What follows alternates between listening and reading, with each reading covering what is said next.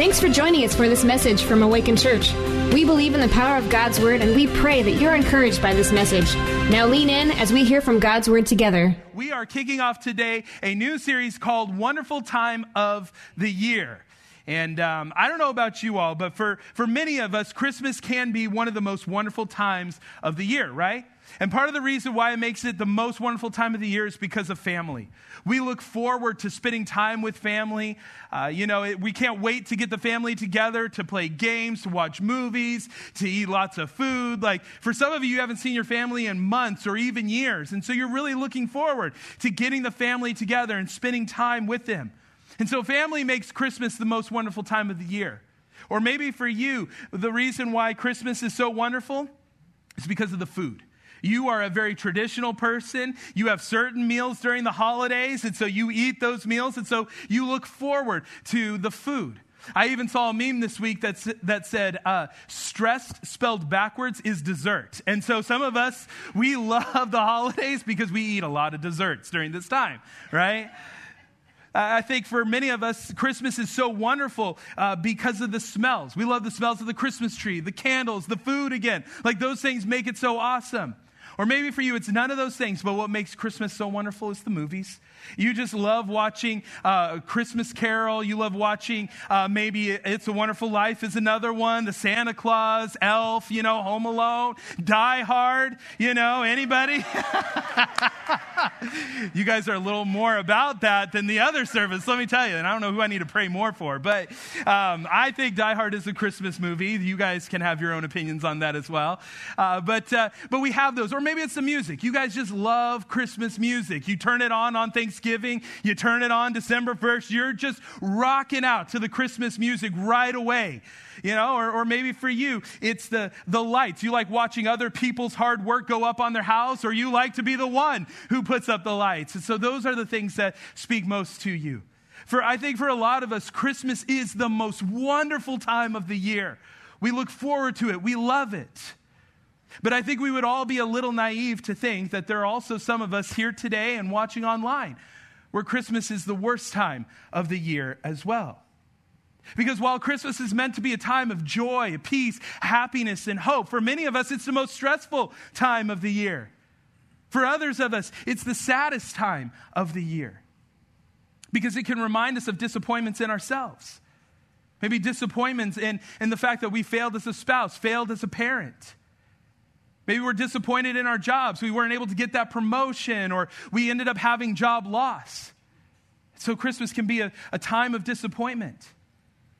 Or maybe for you, Christmas is just a, a time when you were diagnosed recently with cancer or with some kind of disease. And so this makes it a really difficult, hard time of the year for you because you just got that diagnosis.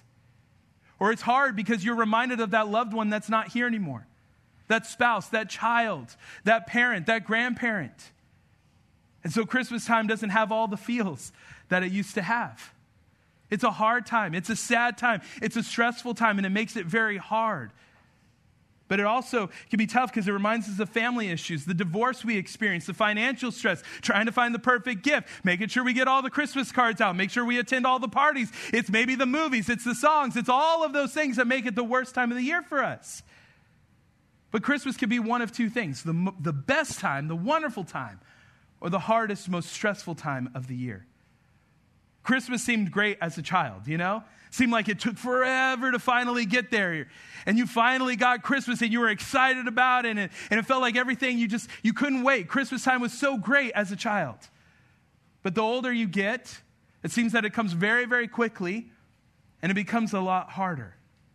But no matter what you're facing today or what your feelings on Christmas are, my challenge to you for this month and this series is if we focus on Jesus, if we fix our eyes on Him, if we make Jesus our focal point, we can see the hope that this season brings. And that's why I've called uh, today's message, Getting Our Wonder Back. And so we're going to be looking at Luke chapter 1, starting in verse 46.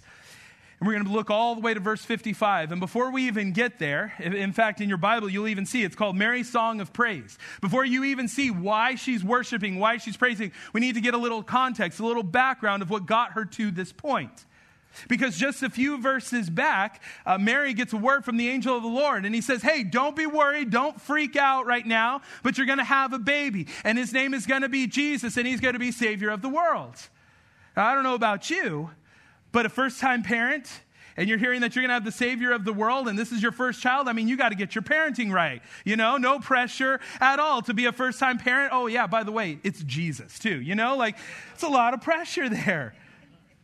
And Mary had a lot of reasons why this wouldn't be the most wonderful time of the year. She probably had big plans for her life.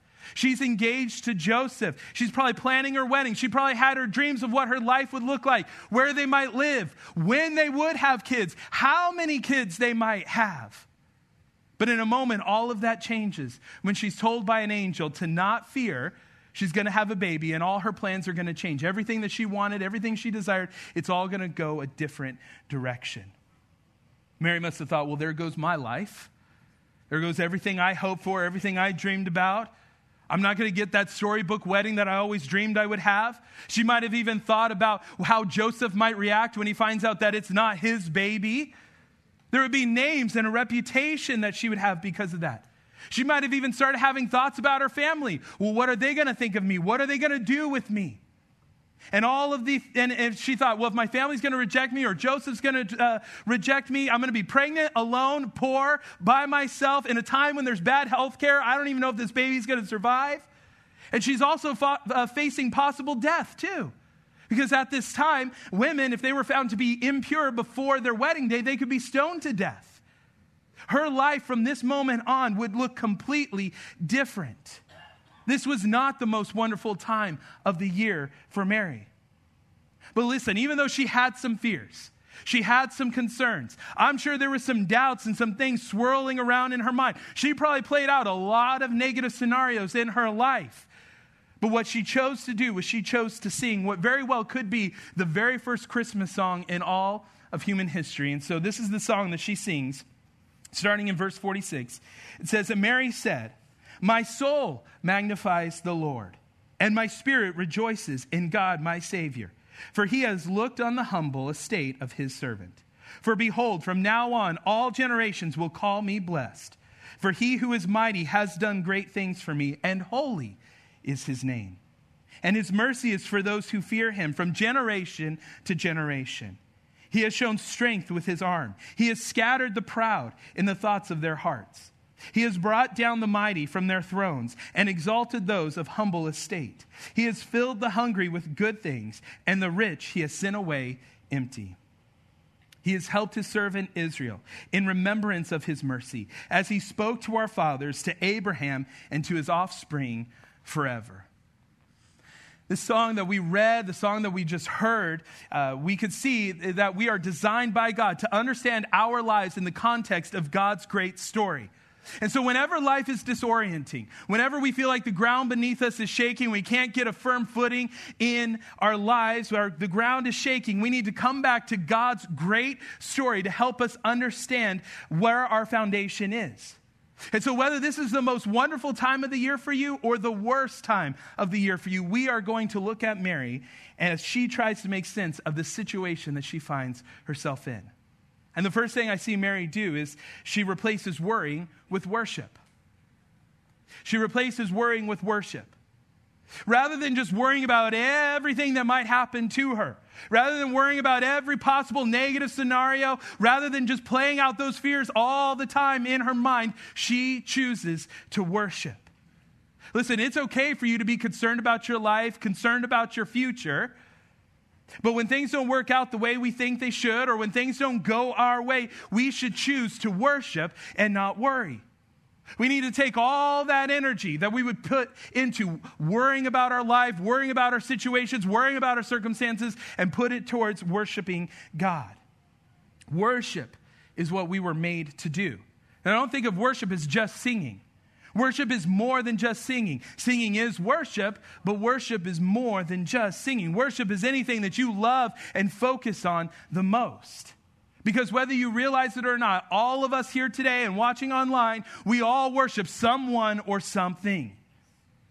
Mary had a lot to be worried about, but in the midst of her hard time, she worships God. And she begins her song by saying, My soul magnifies the Lord. See, what she's saying is that in my soul, even though my life is uncertain, my health, my reputation, my marriage, my family, my future, I'm poor, I'm pregnant, even though I might be facing possible death, even though everything in my life is up in the air and everything is uncertain in my life, I want God to be honored. I want God to be glorified. I want others to see how good God is and how good God has been to me. See, worshiping the Lord helps put into perspective how good God is and all the things that we have thankful, uh, all the things that we have to be thankful for. You might be worried about certain things in your life, but listen, you need to choose to worship God through everything that you face. I love what 1 Chronicles 16 9 says. It says, Sing to him, sing praises to him, tell of his wonderful acts. Psalm 33 says, Sing joyfully to the Lord, you righteous. It is fitting for the upright to praise him. And some of us, we might think, well, why is God so demanding that we must sing to him? I think some people think, well, is God some egotistical maniac up in heaven or an insecure God going, tell me how great I am, you know? Like, it's been a really tough year. It's been a really tough holiday season. Would you just tell me how great I am right now? I really need to hear. I need a boost in my self esteem right now. Tell me how good I am. God doesn't command us to praise Him because He needs it, He commands us to praise Him because we need it. When we're singing to God, we're reminding ourselves that Jesus is the King of Kings. He's the Lord of Lords. He's the Alpha, the Omega, the Prince of Peace, the beginning and the end, the author, the perfecter, and the finisher of our faith. He is Emmanuel, God with us. See, this holiday season, if you're sick today, you need to be reminded of who your healer is. If you're poor today, you need to be reminded of who your provider is. If you are t- here today and you're discouraged, depressed, lonely right now, you need to be reminded that there is nothing that can separate you from the love of God. And we do all of that. We are reminded of those things often when we worship God. See, God is in charge, He is above everyone and everything. And Mary looks at her life and her future, and what she says is, you know what? The Lord's in charge, and I trust him. It's easy for us to say Jesus is Lord when things are going great. We could easily come here today and be like, Jesus is Lord when our family's healthy and everything's going well. Jesus is Lord when we have money in the bank account and everything's good. Jesus is Lord when we have presents under the tree but when things are difficult or life is uncertain, sometimes I think we could walk in here and we could go, Well, I don't know about that. Worry is Lord. Finances are Lord. Reputation is Lord. Well being is Lord. Comfort is Lord. And Mary doesn't lean on any of those things, even though she's going through a very difficult time. Things are bad in her life right now. She goes, God is Lord, and whatever He has for me, I will receive it. Here's the second thing we need to replace wanting with worship. Verse 48 For he has looked on the humble estate of his servant. For behold, from now on all generations will call me blessed. For he who is mighty has done great things for me, and holy is his name. See, we need to replace wanting with worship.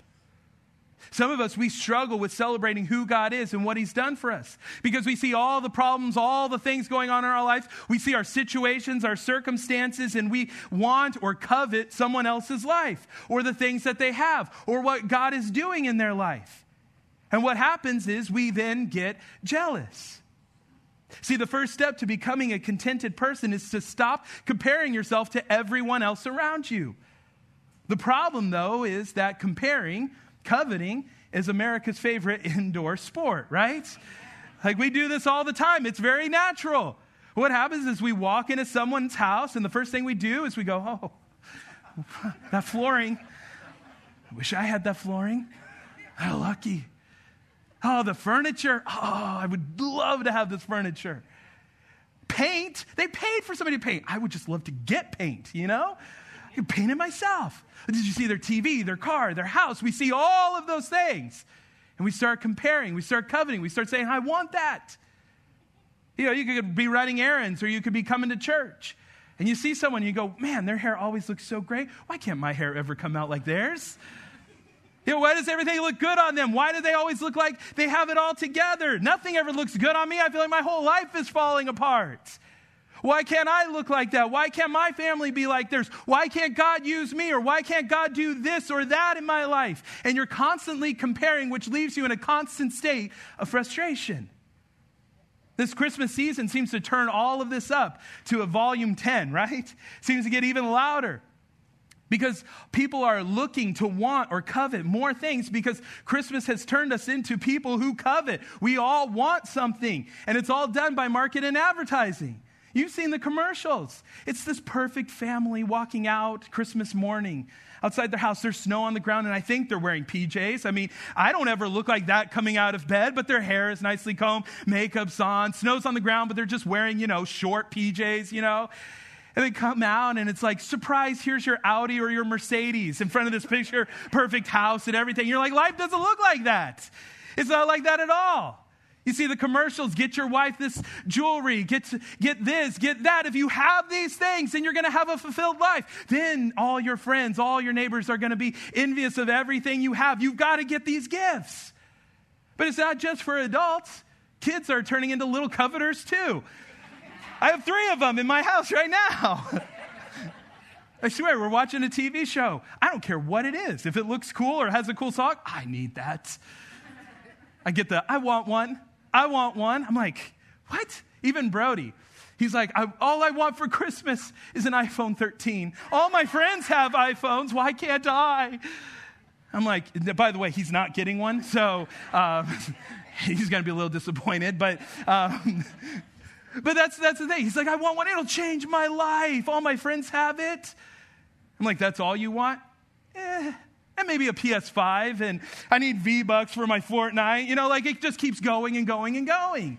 He's never satisfied. It's one thing after another. Even Dawson, my youngest one, he looks at me, and we're watching a TV show, and he looks at me and he goes, oh, he sees this commercial. I don't even remember what it was for some toy. And he just looks at it after it's done. He looks at me and he goes, Dad, this very serious tone and look. He goes, I need that for Christmas. You know, like that's going to change his entire life. Now, Asher, he's content. We all envy Asher. So Asher is, Asher's the man in the house. He's got life figured out. But, but, the, but that's what they do. And all of Christmas is to get us to covet or to want things. And it seems like all of life is to get you to be dissatisfied, to look at someone else's life and go, why can't that be me? I want that. Why can't that happen to me? I wish I had that. Listen, it all has to stop. If you're going to learn contentment, you've got to stop comparing yourself to someone else's life. Listen, you have to learn to admire without having to acquire. You need to rejoice in other people's success without getting jealous and envious. And you got to stop feeling like everything someone else has, you have to have it too. And listen, this isn't just a good idea to stop, it's a biblical idea as well. It's a commandment. Exodus 20, verse 17 says, You shall not covet anything. By the way, that covers anything that belongs to your neighbor. Coveting means an uncontrolled desire to have. You're constantly in want, you're needing to acquire. It's such an important thing to avoid. It made God's top 10 things of what not to do. It's in the 10 commandments. But listen, we should not only just avoid wanting what other people have, but the flip side is we should avoid coveting what we do have. See, because coveting means to grasp tightly, to hold on to, and to not let go. The reality is, a lot of us are walking around with our lives like this. We're walking around and we can't be a blessing to someone, and God can't give us a blessing because we're holding on to everything so tightly. We got to learn to let go. If God ever gives you something and He tells you to give it away and you can't, you don't own it, it owns you. God's not saying that you should never have a desire for something. Desires are not wrong, but when it's uncontrolled, it becomes coveting. You can't have a contented life until you learn to not compare. Comparing always leads to coveting. And what Mary does here, she celebrates God's grace in her life and she calls herself blessed in verse 48. Now, is there anything about Mary's situation or circumstances based off of everything we see on the outside that we would make, that we would all think, wow, she's a blessed person? Again, her reputation would be ruined. She would be considered a loose girl. She would have been looked at as someone who betrayed her fiance. She's going to be poor. She could become a single mother. Would anything about her situation make you think she is blessed? We would say no. And instead of coveting other people's circumstances and situations and what they have, what she does is worships. She sings to God and she reminds herself of who God is. She says that God is mighty, He's holy, and He is merciful. And maybe today you need to go home and you need to write down the signs of God's grace in your life. If you're struggling right now, discouraged, depressed, lonely, write down the signs of God's grace in your life. Remind yourself that He is mighty, He is holy, and He is merciful. What has God forgiven you of? What is He teaching you? How has He changed you? What circumstances has He saved you from? What opportunities is He calling you to be a part of? Write down today, write down the signs of God's grace in your life so that you, just like Mary, could say, He has done great things for me. And here's the third and final thing Mary replaced anxiety with history. She closes out her great song with this verse 52. He has brought down the mighty from their thrones and exalted those of humble estate. He has filled the hungry with good things, and the rich he has sent away empty. He has helped his servant Israel in remembrance of his mercy, as he spoke to our fathers, to Abraham, and to his offspring forever. Before her is a life of humiliation, but she knows that God has been gracious to her, and she replaces her anxiety with history. She knows that God is gracious to her. He takes those who have been destroyed and he gives dignity. He takes those people in the world's eyes that have little or no value or no purpose and he gives dignity and grace to them. And this can resonate with a lot of us. Because for some of us, we've been told our whole life that we won't amount to anything, that we're going to be a failure, that we can't do certain things. And then here comes the enemy. And he goes, You're a little too sinful to be used by God. You think God can use you? You think God can forgive you? You think you're okay? God's not going to forgive you. He's going to look to get even with you. But God gives dignity and grace. See, Mary doesn't know everything that's going to happen to her. This isn't the most wonderful time of the year, but she knows who God is, and that changes everything. In fact, there's three things that she says about God here. The first one is that God is a God that helps.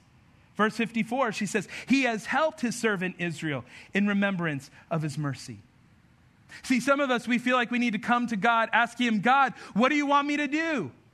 The truth is, God doesn't need us, we need Him. Our God is a giver, He's not a taker. He's humble, He's willing to get involved in your life to help you.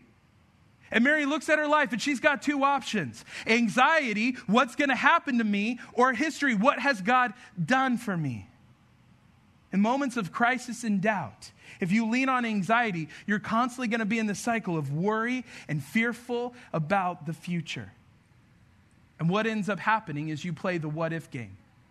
Or what if this happens? Or what if that happens? What about this? What about that? What about Joseph? What if my parents reject me? What if, what if, what if?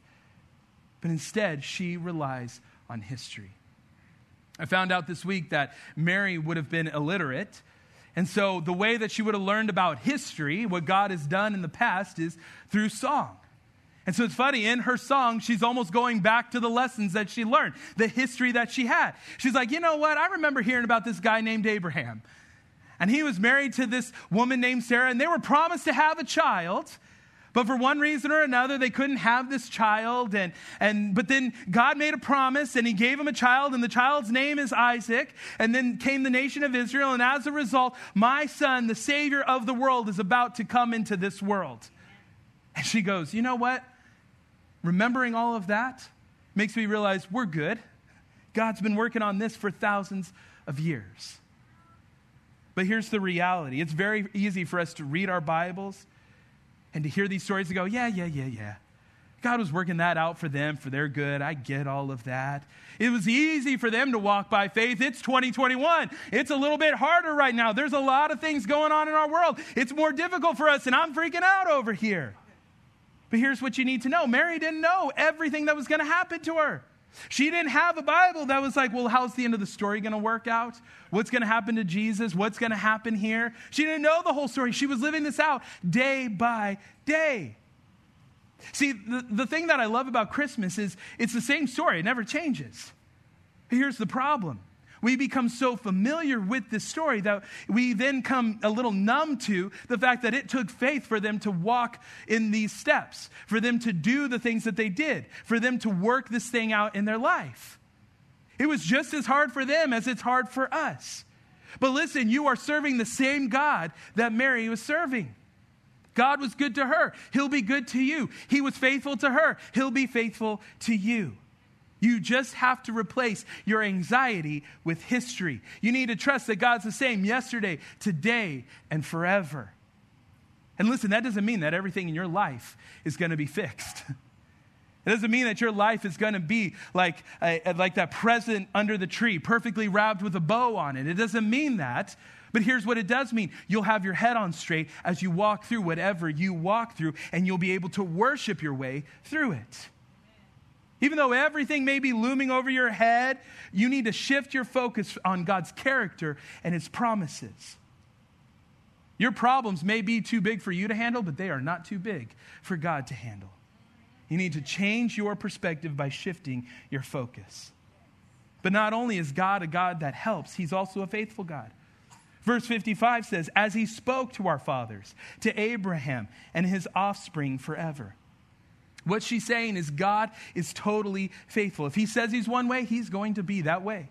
If he says he's going to do certain things, he will do those certain things. He is a faithful God. So not only do you need to remember in times past when God has worked powerfully in your past, but you also need to remember that God makes great promises to us in his word. And listen to this. He always keeps his promises. You might be here today and you might be in a place where you feel like you're facing an impossible situation. You feel like you're being attacked from all sides, and you feel like you've been praying and praying and praying, and there's no relief. It feels like there's no end in sight. Listen, God isn't like us, where sometimes we make promises, and for one reason or another, we fail to keep them. God is a faithful God, and He keeps His promises. So maybe today you need to go home and you need to remind yourself of some of the promises found in God's Word. You need to open up your Bible and read about the promises God has made. Maybe in a few moments when we sing again, you need to be reminded of who God is and remind yourself of those promises. But not only is God a God that helps, not only is He a faithful God, but listen, she says that He is eternal as well. Because some of us, we're reading this and we're hearing this and we go, okay, this is all good, but when's the expiration date? When does the goodness of God expire? As if God is like some milk that will eventually go bad, right? That's not it at all. In fact, in the last word of verse 55, she says, He goes on forever. He is eternal. Mary replaces anxiety with history. And so, for many of us, Christmas is the most wonderful time of the year. We get excited. We look forward to this. We're in, we anticipate Christmas. We love this time of the year. We might even be super Christmas, you know, like we just go all out for it. But for others of us, this is the worst time of the year. But I think what we can learn from this very first Christmas song, I think what we can learn from Mary's song here is there could be a lot of things that can put things into perspective for us. Because all throughout Mary's song, she's like, My God knows everything. My God knows that I'm young. My God knows that I'm poor. My God knows that I'm pregnant. My God knows that my reputation's going to be destroyed. My God knows that my life's going to be difficult. My God knows that the dress isn't going to fit. My God knows that Joseph is going to freak out when he hears the news. My God knows that it's going to be really awkward when I go to the synagogue and worship as a single mother and no husband. My God knows that eventually my ankles are going to swell and they're going to turn into cankles. But my God knows everything everything. And all throughout this, during the worst time of the year for Mary, she has hope in her God. And listen, she calls herself blessed. And I was thinking about that. This isn't the only time that she calls herself blessed. In fact, an angel calls her blessed in just a few verses before that. And I was thinking about this, the fact that she's been called blessed, she's calling herself blessed, and, and I thought about my own life. And I thought, when I'm going through a hard season, when there's struggles in my life, one thing I did not call myself was blessed. The situations and the circumstances I was going through, I didn't walk through these hard times and in these valleys and in these struggles that I have and go, you know what? I'm so blessed. I wish that more people could feel this stuff, you know? Like I never thought of myself blessed or thought my situation was blessed, but that's how Mary saw herself. And I was even reminded of, it, of this this week that being blessed does not mean living a life without suffering and bad situations. It means having the presence and promises of God in those situations. See, Mary didn't start off her song with all her complaints and stomping her feet and going, Why, God? Why me? Why now? Why did this have to happen? But she starts her song off by saying, My soul magnifies the Lord, and my spirit has rejoiced in God, my Savior. You, just like Mary, can magnify one of two things. You can magnify all your problems. These are the worst. This is so tough. Or you can magnify the gospel that we were dead in our sins and because of Jesus, he came, he died, he rose again, conquering sin, death, hell, and the grave. And because of that, we now have eternal life. We have a hope for heaven. That while we may be suffering here on earth, going through hard times, going through struggles, Christmas may be tough and rough right now, but listen, it's only for a moment. And one day, we will be with our Savior who will wipe away every tear. There will be no more sadness, no more sorrows, no more sickness, no more death. We will be with our Savior, and that gives us a hope. See, we're all sinners, just like Mary. Mary's a sinner, and she needed a Savior. Savior means rescuer, deliverer, hero, and Jesus is on a rescue mission as the hero to be our Savior. And ultimately, her Savior would be uh, her son. And Jesus today can be your Savior too. And so, what has you down right now? What's making this the worst time of the year for you? Where have you lost your wonder of Christmas? You're probably worried about a lot of things in your life, but have you worshiped? You're probably wanting and coveting certain things in your life, but have you worshiped God and been thankful for everything that He has given you? You might be anxious about next week, next month, next year. But have you reminded yourself of the history, what God has done in the past, and how He hasn't left you or forsaken you? Our God is Lord. He's Savior. He's in charge. He knows us and He loves us. And this song that we read about can be your song too if you allow Jesus to be the Lord and Savior of your life. Amen.